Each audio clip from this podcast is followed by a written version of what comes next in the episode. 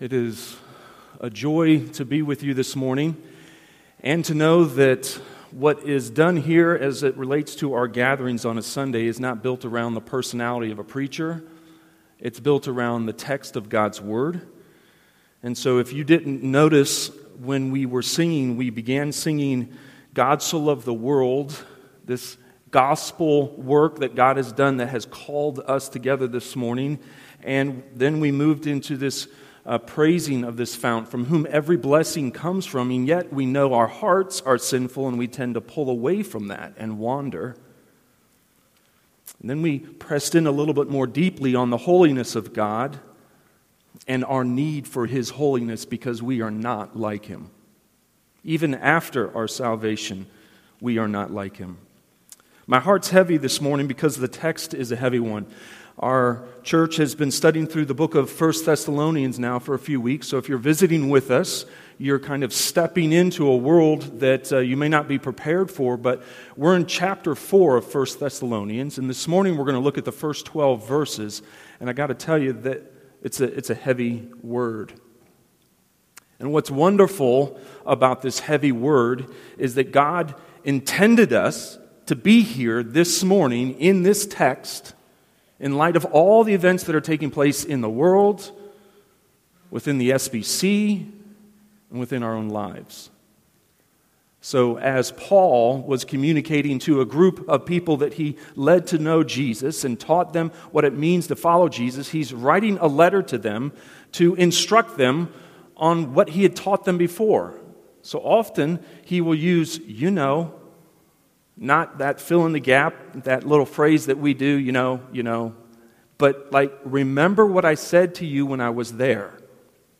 Remember what you learned from the scriptures. And so this morning we're hearing Paul take them back to the basics because these were young believers who struggled. Now that Paul was gone, his time there was brief. Old habits are coming back into their practices. They're getting pressure to conform. And so the apostle is writing on behalf of the mission team that was there to these believers. So if you would find your way to 1 Thessalonians chapter 4, if you're using one of our Bibles that are here provided by the church, that's page 987. And I'd ask if you would follow along as I read the text that we are going to listen to and learn from this morning. Finally, brothers, we ask and urge you in the Lord Jesus that as you receive from us how you ought to walk and to please God, just as you are doing, that you do so more and more. For you know what instructions we gave you through the Lord Jesus. For this is the will of God, your sanctification, that you abstain from sexual immorality, that each of you, each one of you, know how to control his own body in holiness and honor, not in the passion of lust, like the Gentiles who do not know God. That no one transgress and wrong his brother in this manner, because the Lord is an avenger in all these things. As we told you beforehand and solemnly warned you. For God has not called us for impurity, but in holiness. Therefore, Whoever disregards this disregards not man, but God, who gives his Holy Spirit to you. Now, concerning brotherly love, you have no need for anyone to write to you, for you yourselves have been taught by God to love one another. For indeed, for that indeed is what you are doing to all the brothers throughout Macedonia. But we urge you, brothers, to do this more and more, and to aspire to live quietly and to mind your own affairs and to work with your hands as we instructed you, so that you may walk properly before outsiders and be dependent on no one. Paul's finally is obviously not a finally as we understand it. Last things. There's much that continues in the text after this statement that he makes in verse 1, but it's the first time in the book that Paul has been overtly teaching the church. up to this point, he's been rehearsing their past together, the, the joy of their fellowship in the gospel, and the work that God had done in saving these people. When they heard the word of God and they believed that it was indeed the word of God, not just new teaching from some new preacher, philosopher that had found his way into Thessalonica. But here, even what Paul says as teaching is still connected to what has been previously taught. His desire is simple, and it's, it's the same responsibility that we have as Christians today. It is this it is to walk and please God. That's it. That's our responsibility as Christians, simply to walk and please God.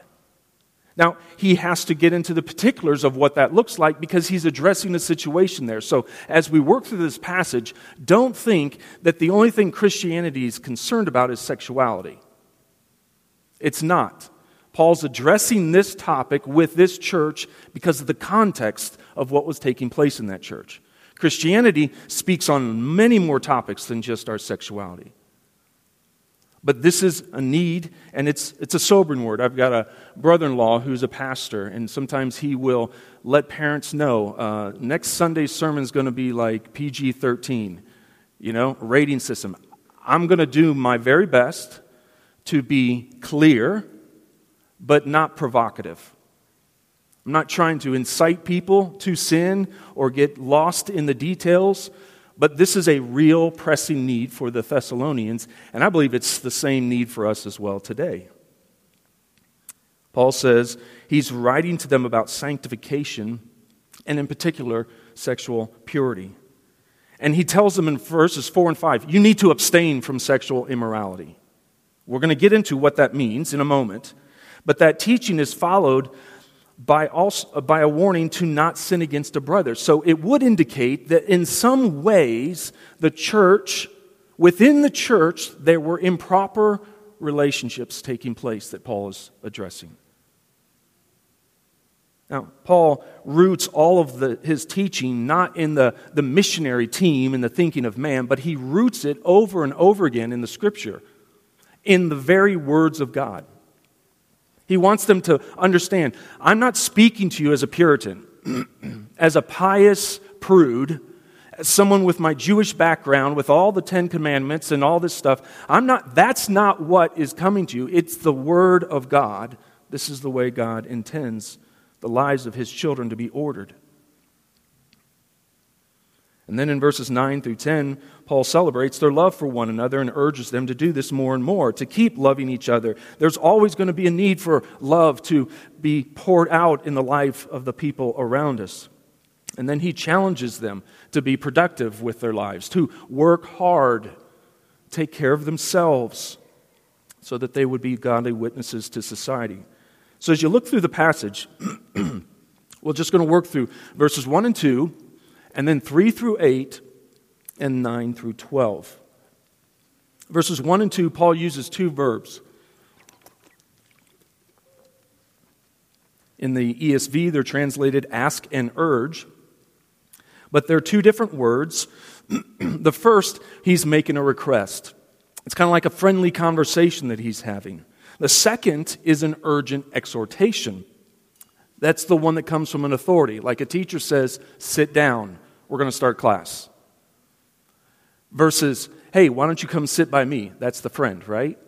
And Paul uses both of those verbs, and those tones are clear to his audience because he wants them to know he is speaking to those who are eager to hear from him, and he also has a word to those who are indifferent, perhaps, to what he's about to say. So he's going to provide clear instruction on what it means to walk in a way that pleases the Lord. so if you look at this passage, I think it's broken down in three ways. There's a corrective, verses 3 through 8. If you want to write this down, if you're taking notes, it's very simple. It's not ingenious, uh, a, a stroke of genius on my part. It comes right from the text.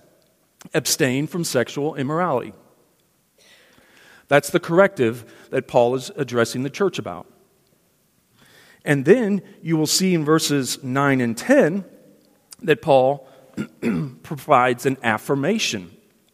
Something that the church is doing very well. He encourages them to do it even more, and that is to show brotherly love. Now, just to be clear, when he uses language that we would deem masculine, that is always in the generic sense of the whole congregation. Okay? So he's not just speaking to men here. He's not just talking uh, when he says in verse 4 that each uh, one of you know how to control his own body. That's not just men he's addressing who are the problem. This is a generic uh, understanding, all right? he is speaking to the church, male and female. and then we have verses 11 and 12, where Paul provides a second corrective. And that is simply I want you as Christians to have an ethic of quiet living and hard work. So if you look at through the movement, we have a, a corrective to abstain from sexual immorality. We have an affirmation, keep on showing brotherly love to one another. And then we have another corrective to live a quiet life, one of diligence. We're going to work through the text that way, and I wish that we had more time. But let me just give you a little picture of what life was like in Thessalonica, and you tell me if this looks a little bit like our day and age. Demosthenes, I'm going to pronounce this wrong. Demosthenes, an ancient historian, expressed this sexual or this opinion regarding male sexuality, and it was widely held in that day.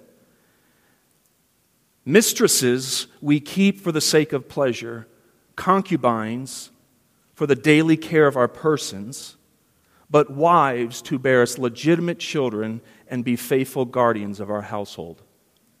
Doesn't that sound misogynistic? Add to that that the city of Thessalonica was not a small podunkville. It wasn't a population, as I drove through yesterday, parts of Nebraska, uh, of 80 some people, or 105 people, or 250 people. Thessalonica was a major metropolis. And in this city, there were numerous temples to a variety of gods and to the cults of worship that were formed around these. There was the temple of Dionysus, Aphrodite, Osiris, and Isis, the Caberis and the Priapus. All of these religions, guess what they promoted? It was sexual license. So remember, this is a Gentile congregation that Paul is working with here. So when he says, uh, when he brings up Gentiles in verse 5, not like Gentiles, not like people just like you who don't know God, you're to be a Gentile who does know God. But these Gentiles grew up in an environment where going to church, you see my air quotes? Going to church involved all kinds of sexual immorality he is now having to pull them back from that and show them that that is not at all a way in which to worship the true and living God. And so I have no doubt that these believers found it difficult to abandon these pleasures, even though they had been converted to the worship of the true and living God. They grew up doing this, and Paul's gone, and maybe what Paul taught us was just kind of his take on it. I mean, we heard the word of God that Jesus is the means of salvation, but when it comes to this, I don't think I heard Paul that way. Did you? Perhaps some might have thought that the moral instruction that was given uh, was just from this teacher and it was part of Paul's DNA and his makeup. But here's what we know. According to Acts 15, Paul brings an issue to the church in Jerusalem that called together this council to, de- to decide the matter of how should Gentiles who are coming to faith in Christ, how should they respond to the law? What's their obligation to obey the law? And the conclusion of the matter is found in Acts chapter 15, verse 20 and 29. And it was this to abstain from the things polluted by idols and from sexual immorality. So, what Paul's teaching, his tool bag, when he goes and starts a church somewhere and people come and hear the gospel and they believe it and they repent, he teaches them that now you are not your own. You've been bought with a price. Therefore, glorify God with your bodies. Live as a daily sacrifice. You remember these words from Romans 12? And so Paul says God not only owns your heart, he owns your body, he owns your sexuality, he owns your identity. And you're to live in such a way that reflects that, not that just continues to be syncretistic with, oh, I'll just add a new God to my repertoire, covering my bases. Our lives are to, to be devoted completely and solely to Him. But lest the Thessalonians believe that this teaching was driven by uptight Jews, by a guy named Paul, and it was just his thinking alone, notice in verse 2, Paul says, We gave you instructions through the Lord Jesus. Verses, verse 3, This is God's will, your sanctification. Verses 4 and 5, Gentiles, you, or brothers, you ought to control your body in holiness and honor, not like those who don't know God. And verse 6 the Lord is an avenger, not Paul. Paul's not coming to take names here. This isn't like the church in Corinth where Paul says, You better get your house in order before I get back. He says, The Lord is an avenger in verse 6. And in verse 7, God has not called us to impurity, but in holiness. You do not disregard man's instructions, he says in verse 8, but God's. And you grieve the Holy Spirit who is in you. Paul, what he's doing is, he says, You guys, remember how I just said to you that you heard the word of God and you received it as from God's word? That's in chapter 2 and verse 13, in case you're wondering. He says, You need to understand that the thoughts that I communicated to you, the teaching that I communicated to you, was actually God's mind on this matter. You see, it is God's will that his children would be sanctified. I got an amen over there. You know, there's this understanding that we need to have positional holiness, how God views us. The moment of conversion, positionally, God declares sinners holy. How does he do that? Because he's poured out his wrath on his son, and the righteousness that the son had has been transferred to our sin account. And therefore, the debt has been paid in full. And positionally, yes, when true repentance takes place, and let me just say that repentance, not just confession, but repentance and confession, when they take place, true positional holiness is there and it's secured forever. You will never be any more holy in God's eyes than you are now which is a comfort to those of us who are overtaken by a fault. God doesn't love us less because we've been caught in our sin. Our love, or His love for us, is always the same. So we're not talking about a positional holiness here. Paul isn't. He is talking about practical holiness. It's something that must be worked out in our lives, hour by hour, day after day and that is a term that we call progressive sanctification. You know, none of us are perfect from day one, and then after conversion, none of us are perfect from day one of that. So there's this continual growth, this understanding that should shape our lives. The Spirit's voice should be listened to more and more, and His people should then start expressing the attitudes, the outlooks, and the ambitions of the Savior. In this understanding of holiness that Paul's referring to are practical holiness. God has declared us righteous and without guilt. He's applied Jesus' substitutionary atonement to us. And as a result of the Father's adoption of his children and this new union with Christ and are being filled by the Spirit, we now have certain obligations. You see, all the Christian obligations, they come to us after our conversion, not before it. And this is, this is where Christianity as a whole um, steps way away from all other world religions. Ours is not a works based righteousness as, as our works, right? We're not doing these good things in order to merit some favor from God and get a big attaboy or you're forgiven after doing so many of these. Our salvation is rooted in the righteousness of another, and it's Jesus. And therefore, what Paul is speaking of here is that we now have, having received that righteousness, undeserved favor, we now have the responsibility, yea, even the calling, and let me say, we also have the ability to increasingly reflect and practice God's holiness. This is not God asking, setting us up for failure. Do something you don't have the power to do. Nor is it God saying, I want you to do something and then I'm ready to whack you when you get it wrong. It's God saying, I have given you this opportunity and I've enabled you to do it because you have my spirit. So, all that to say, is our culture any less sexualized than the ancient city of Thessalonica? I don't think so. I mean, the, the sexual revolution in the 60s is still bearing very disturbing offspring. So, in our day, consensual hookups are, no, are shamelessly promoted through apps, they're bragged about on social media. And there's just a, a, plethora of sins that we could run down a list of what's taking place. And as you already heard this morning, even in churches, Pastors are abusing their authority and exploiting those into their care. Members are sinning against members, and because of status or reputation, that's being glossed over and not addressed. Victims who are crying out for justice from those very shepherds who should be protecting them are told, just be quiet. Truly, forgive and forget. So unbiblical.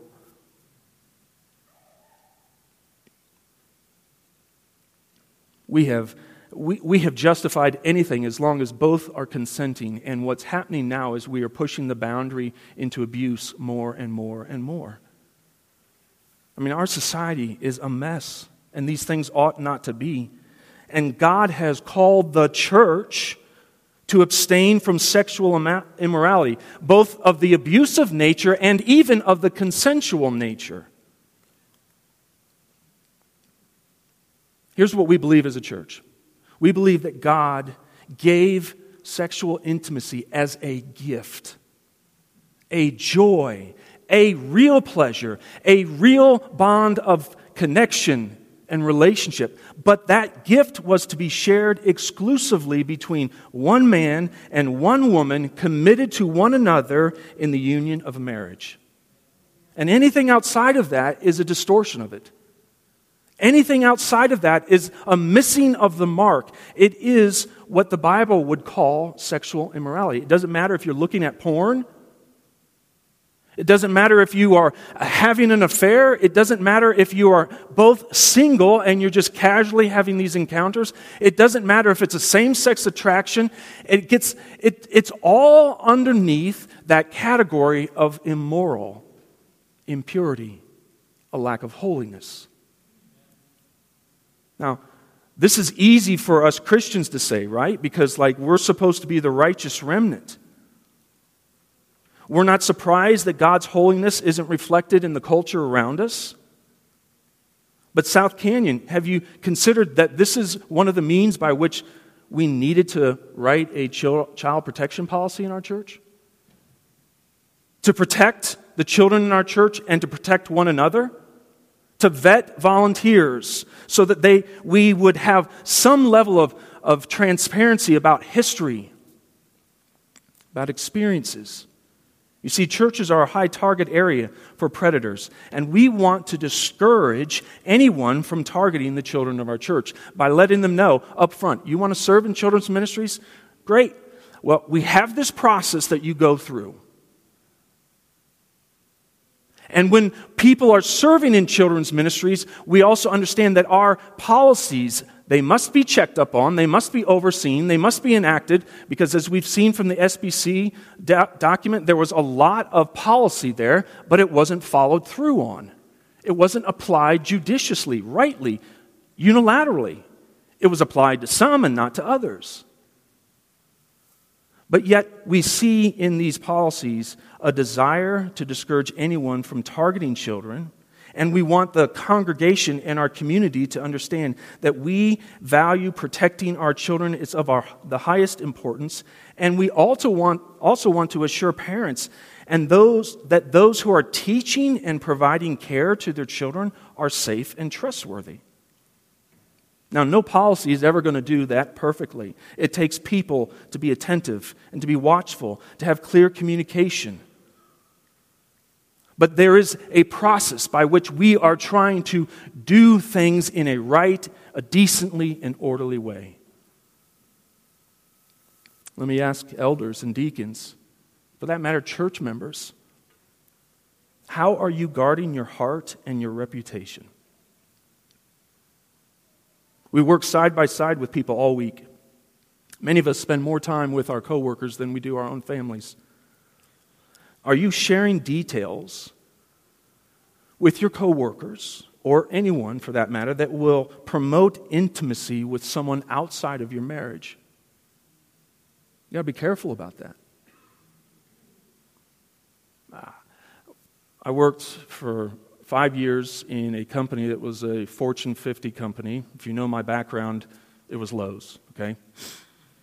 So um, I wasn't in the executive office, but in my short time there, working in the role that I had, I can't tell you how many affairs I saw.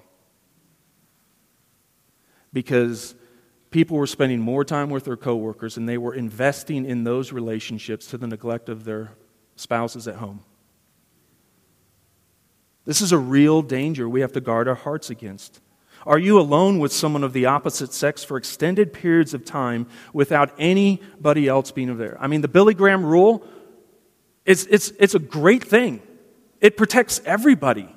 It's not a suspicion. I mean, if we, if we think of this as, well, you're casting a shadow on somebody, no, we are protecting everybody. God desires that we listen to Him and live so that our lives please Him, that we would walk properly before the unbelievers around us. And so we are confronted here in this text with teaching from God that is applicable to the people in every age, in every social circumstances. Christianity's understanding of sexuality is based on God's word, not human beings. And that explains how, at different times, Christianity can be countercultural. It's not a sign of our desire to be stick in the muds, our desire of some self righteousness, a deficiency of a lack of love for our neighbor. It's because of our love, our lives, our loyalty belongs to Christ. So there is a way that we can be right and yet rude, and that's not to be the case. But Paul is saying we need to be right and loving as he goes into later in the passage. We obey God regardless if it puts us at odds with society. And there's a real warning here. Paul gives it twice, verse 6 and verse 8. I mentioned it again in case you're a Marvel hero. Uh, you know, you got the word Avenger in here, so I guess uh, there's some connection to our culture.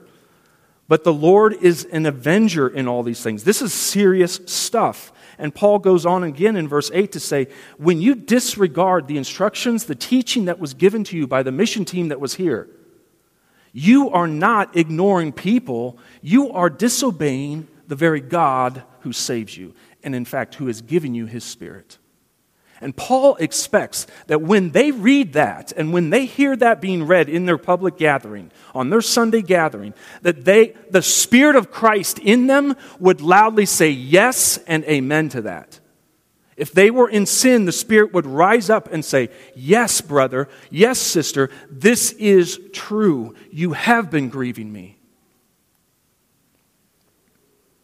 If you're not a member of South Canyon, I want to thank you for coming this morning. Like it seems real heavy, right?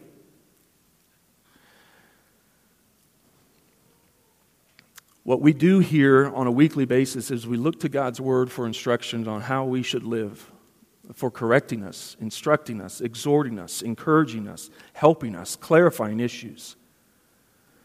But let me ask you if you're a guest here this morning, you're not a member of South Canyon Baptist Church, I wonder if there was such a place where people weren't judged by their past if there was a place where dignity and respect were actual experiences rather than slogans, where mon- uh, momentary pleasure was replaced by lasting joy, would such a place interest you? You see, Jesus came into the world to bring hope and life to sinners. And the cleansing that Jesus promises, it removes guilt and shame before God. And so, regardless of my past, regardless of the past of the members around you that you see and you may think they've got it all together, let me just tell you this. You are forgiven by God through Christ. God cleanses you of your past. He restores your identity as His child. He clothes you in righteousness. You're not defined by what you've done anymore, but by whose you are. Your new identity is who you belong to, not what you did. The world says to live your best life, you need to indulge in things. And what do those things end up usually producing? A lot of pain, a lot of guilt, and a lot of shame. Yet Jesus says that when those who follow him live in ways that please the Father, they will have clear consciences, they will have true freedom, and they will have joy. What do you do if you find yourself in this place? You're, you're afar from Christ, you don't know God, and you long to. You long to be clean, you long to be washed and made new. Well, Isaiah the prophet says this Seek the Lord while you can find him.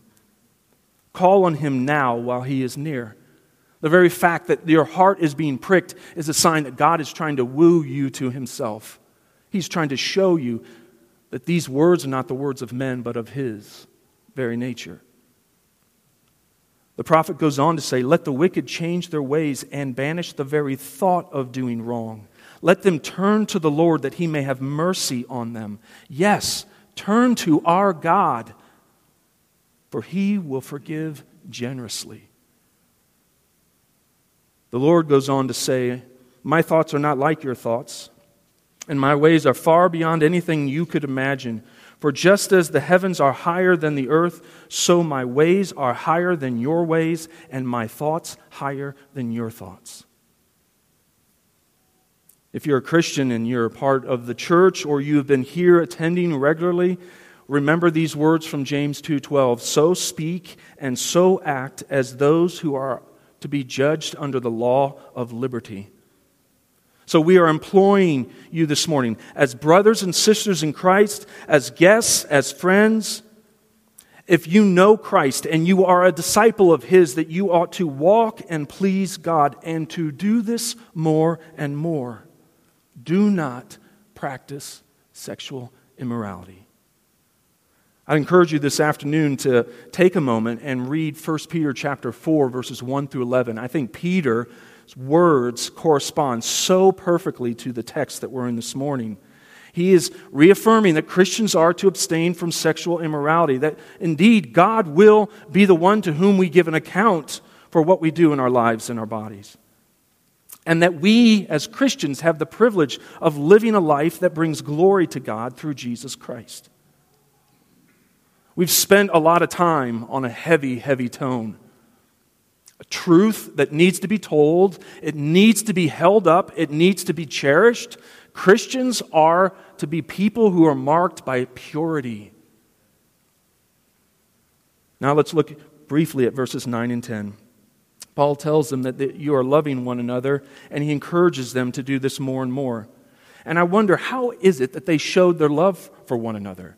I mean, Paul had warned them or, or, or chastised them don't sin against your brother. So, um, in verse 6, transgressing. So, maybe these sexual uh, immorality was taking place within members of the church. I don't know. Or it was just an offense to see someone going back to the temple and doing those practices and then having them show up at church on Sunday and they're talking about it and that bothered brothers. I, I, I don't know.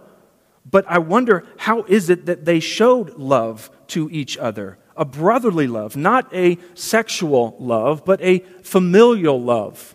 And now, this is a tough word because some of us come from families where, you know, it was oil and water. And so your brothers were your best enemies, not your best friends. But within church, and you know this to be true, within your friendships, there's a real harmony and a real unity, and there's a real partnership that takes place. So think of the love that Paul's speaking of here, that he calls brotherly love, like that, where you do anything for these people, where you will, you will get up early in the morning to go help them do a project, you will stay late at night, you will deprive yourself of food, of sleep, of money to help them in a time of need. How did these believers express that? Well, think of it again. Not only was Thessalonica a hotbed of sinful sexual idol worship, but it was also the capital city of the province of Macedonia. So this is a main thoroughfare. And I think maybe these Christians were showing brotherly love as Christians from other places came to Thessalonica to conduct business or to travel through and route somewhere else, that they showed them charity. They showed them hospitality. Instead of going and sleeping the night at a brothel and hoping that you can just kind of erase your mind of all that you see and hear, stay in our house. It's a safe place. We'll provide you a meal and we'll do it at no cost. You know, Christ, this is what God's called us to. They also provided help to churches in other towns, probably. However, it was that it looked like practically, what became clear is they were known as hospitable, loving, and helpful believers. That reputation went further than the boundaries of their city. So I wonder, South Canyon, how, how are we doing practicing brotherly love, and how can we do this more? Well, let me just encourage you. As I reflected on this week of all the ways, not all, let me, let me, things, ways that were clear to me that we're doing. We support Teaching Truth International, Love Inc., Redeeming Grace, Pine Ridge, Reaching and Teaching, the Fanis, uh, who minister to international students. We support Great Grace Missions, the Black Hills Pregnancy Center, Cornerstone Rescue Mission, the IMB, the Dakota Baptist Convention. We are supporting gospel centered efforts, and that indicates that we love people. We desire for people to know the gospel. People we physically can't reach, but people that we can support who can reach those people. That shows the, a generous heart. The good news is getting out. But you know, there's ways that, like Paul says, we can do this more and more. You know what? This church has a geographic location that is a draw. Um, the Black Hills have a charm that draws people here, right? And we are in a location where, in a lot of ways, there's, there's a great need for gospel churches in the Dakotas, Wyoming, Nebraska, Montana, what if, what if our church said, we want to invest in training pastors? Not just hear from James each week, but to see men who are interested in the ministry. We support them so that they can sit alongside the elders at South Canyon. They can learn how to shepherd rightly and wisely. And we support them for a year or two, and they get training here, and then we can send them out to do a good gospel work somewhere. And we are not just thinking about our church, but we're thinking about the church. We got VBS coming up next week, right? And there are so many other evangelistic efforts that we need to make as a corporate body and as individuals. Here's something that um, we use a lot of the nine marks materials in our teaching and training here at South Canyon. And I, I, was made aware of the fact that they are trying to get so many good materials translated into other languages, but they lack the funds to do it.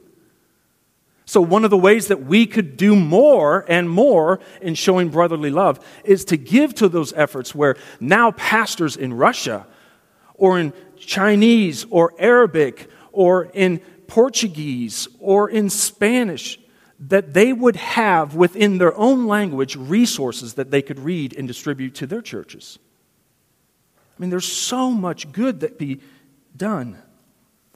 We ought to also to be praying that God would raise up people from our very midst, people that we love and would not want to see go, but long to see them go and minister to the, the gospel to the nations. It would be hard for us to say goodbye to our sons and our daughters, to our friends but we have a heart for the nations. What a joy it would be to send out missionaries who grew up and were a part of this church. Individually, hey, here's something we can think of very practically praying with one another, not just for one another. So, Sunday nights, our PM gatherings are built just for this purpose. If you haven't come to one before, I encourage you to join us as we pray for our corporate and individual evangelistic efforts, as we hear what God is doing around the nation and through our relationships, and we pray over those needs, that you join us and pray with one another. But this is a very practical thing, too. We could just start speaking words of affirmation to one another. You know how it's the squeaky wheel that gets the grease? And sometimes our words, especially coming from a parent who's trying to recover from the bad parenting habits of correction, correction, correction, there's a lot of life in just affirming what's taking place. Proverbs 10:21 says the lips of the righteous feed many. We ought to celebrate what we see God doing in each other's lives. We ought to tell people how important they are to one another. There is no one who comes here who ought to ever think that they are alone. We ought to increase in speaking the truth to one another and doing so in love. Now, some of us have a problem because of our sin nature. We hedge on the truth, we withhold and then some of us struggle with our sin nature. We want to speak the truth, but we struggle in doing it in love. By our actions, we ought to show that we love one another by cheerfully contributing our time and abilities and treasures. You know, I learned something amazing last week, and that's, it's this. Did you know that each month that we have services, we need approximately 70 volunteers to staff our children's ministries? That's life classes, all the classes in Sunday school, and then it's junior church right now. So, you as a parent, you're benefiting from the fact that your kids are in another room and you're able to focus on the message here. They're getting fed, they're getting cared for, and you're getting fed and you're being cared for. And every week we need 70 people. I also learned that we don't have enough volunteers. We need around another 30 to 35 more people. So, if you'd like to learn more about what that is, and you've already heard the big disclaimer, we're going to run a background check on you. We're going to talk to people who know you. We're going to watch you, and we're going to make sure that you're a good fit. If that is of an interest to you, then see Tanner. I'm sure he would be happy to uh, follow up with you on that. What Paul is saying is he wants the brothers to keep growing in brotherly love. There's always a need for more and more love. Where sin abounds, grace abounds all the more. We finally come to verses 11 through 12, and this is my finally, even though it wasn't Paul's in verse 1. All right? Paul may be challenging the institution of patronage and urging Gentile Christians to abandon this form of daily support. What does he say in verse 11 and 12? I want you to aspire to live quietly and to mind your own affairs, to work with your own hands as we instructed you, so that you may walk properly before outsiders and be dependent on no one. What is Paul doing? Well, in that day and age, there was this institution called patronage, and it, was, it looked like this. And it's still practiced today in a lot of cultures clients, if you had a need, you would attach yourself to a patron. A patron was someone of a higher status and of economic means. And what you hoped to receive from the patron was benefits such as food and representation before the courts, in government, with a local magistrate and officials. And so the clients would give the patrons their honor and they would build up their status in the in society. And so, literally, we're told that patrons would open their doors in the morning and there would be their clients would be out there wishing them a good morning. How are you today, sir? I hope your day goes well. And so, what you had happen is the more clients a patron would have, the more important he or she would appear to others. Honor was the name of the game. Patronage was more about the patrons at times than the clients, which prompted this satire. Listen to this. I thought this was interesting. I had to include it. It came out of a commentary I used. And he's, he's quoting this ancient guy who says this to a rebuke to patrons You know how to present a shivering client with a threadbare coat And then you say, I love the truth. Tell me the truth about myself. Like, you see a brother or sister having need, and you tell them, James says, go and be filled, be warmed, be fed, and you don't meet that need, that's not religion. And yet you had these patrons who are like, hey, their clients are out there in the wintertime. Sir, you know, it's kind of like the tiny, tiny Tim thing. Man, just have a, a, a, quarter here, a penny here. Can I have some resources? And, and they give them things that are useless, and then they say, Tell me how good I am to help you. This was practiced widely in Greek and Roman circles. And again, with this church largely being Gentiles, it's possible that these brothers and sisters were still practicing this even as new Christians. And it was doing a disservice to God's name and the reputation of Christ. They were going out, and in a sense, they were expecting the patrons to take care of them, and they were not taking care of themselves. Others think, well, Paul's not just addressing a problem with a cultural thing, that this is a church that got so caught up, as we will see in the weeks to come, about the second coming of Christ, that they stopped working, literally. He's coming. Any moment, uh, why do I need to be at work doing something I hate? I'll just wait for him. And then, because the waiting kept being waiting, they become a burden to the church who is helping them and taking care of them, and they're not taking care of themselves. And further, maybe even perhaps, idle hands are the devil's workshop, and so now they're spreading around and starting to gossip, and they're getting in each other's business, not in a helpful way. Whatever the reason, whether it was uh, an abuse of patronage that produced laziness or it was a misguided zeal for the Lord's return, Paul's clear. Things must change for the good of God's name and the church's witness to outsiders. Now, let me just say something, and I, I need to say this. To be clear, Paul isn't saying it's wrong to receive help from the church. Paul received gifts and support from churches in Philippi and Corinth.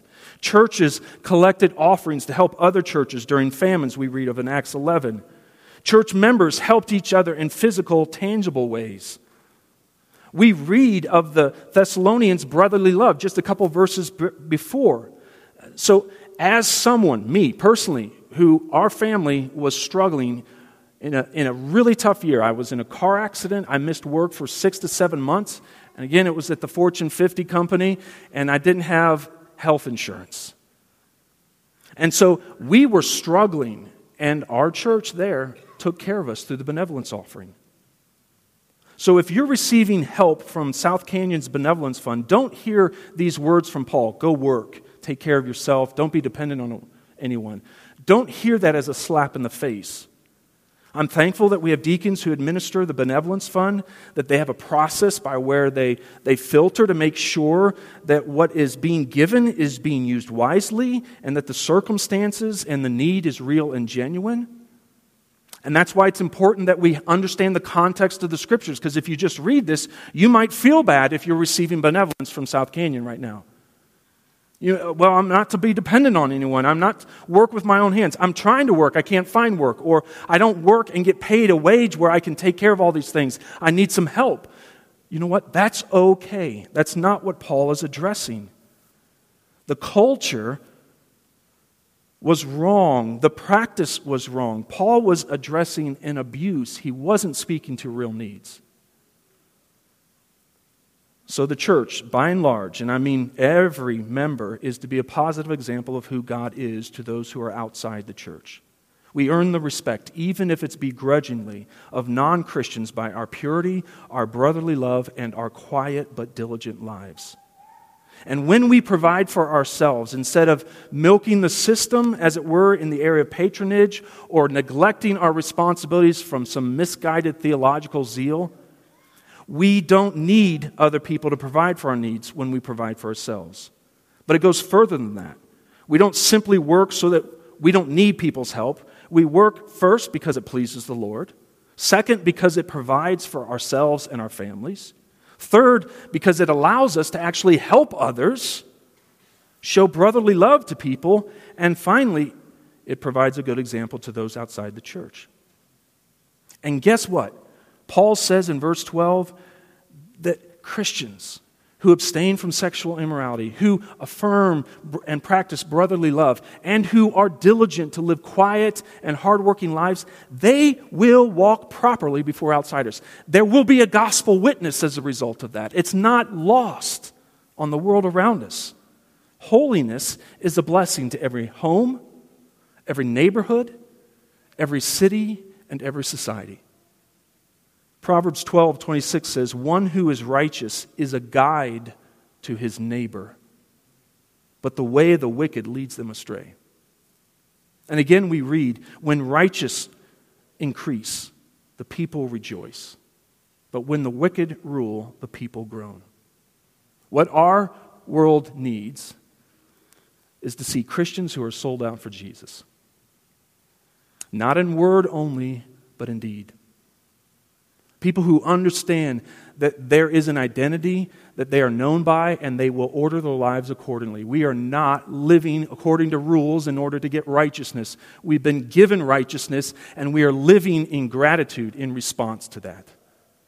So I encourage you this morning hear these words, not as the words of men, but as from the Lord. Lord, we pray that you would give us help. We pray that you would protect. May the things that are brought to light be used by your glory to bring healing, restoration, sanctification, and holiness. And may we as a church, as we order our lives around your teaching, may you use us even more to do good to those who are around us, for the gospel to go forth and to save more and more people. Lord, we long to be holy as you are holy. Make it so. Help us to persevere in our practice. Help us to rejoice in the salvation and the positional holiness that we have. In Jesus' name, amen.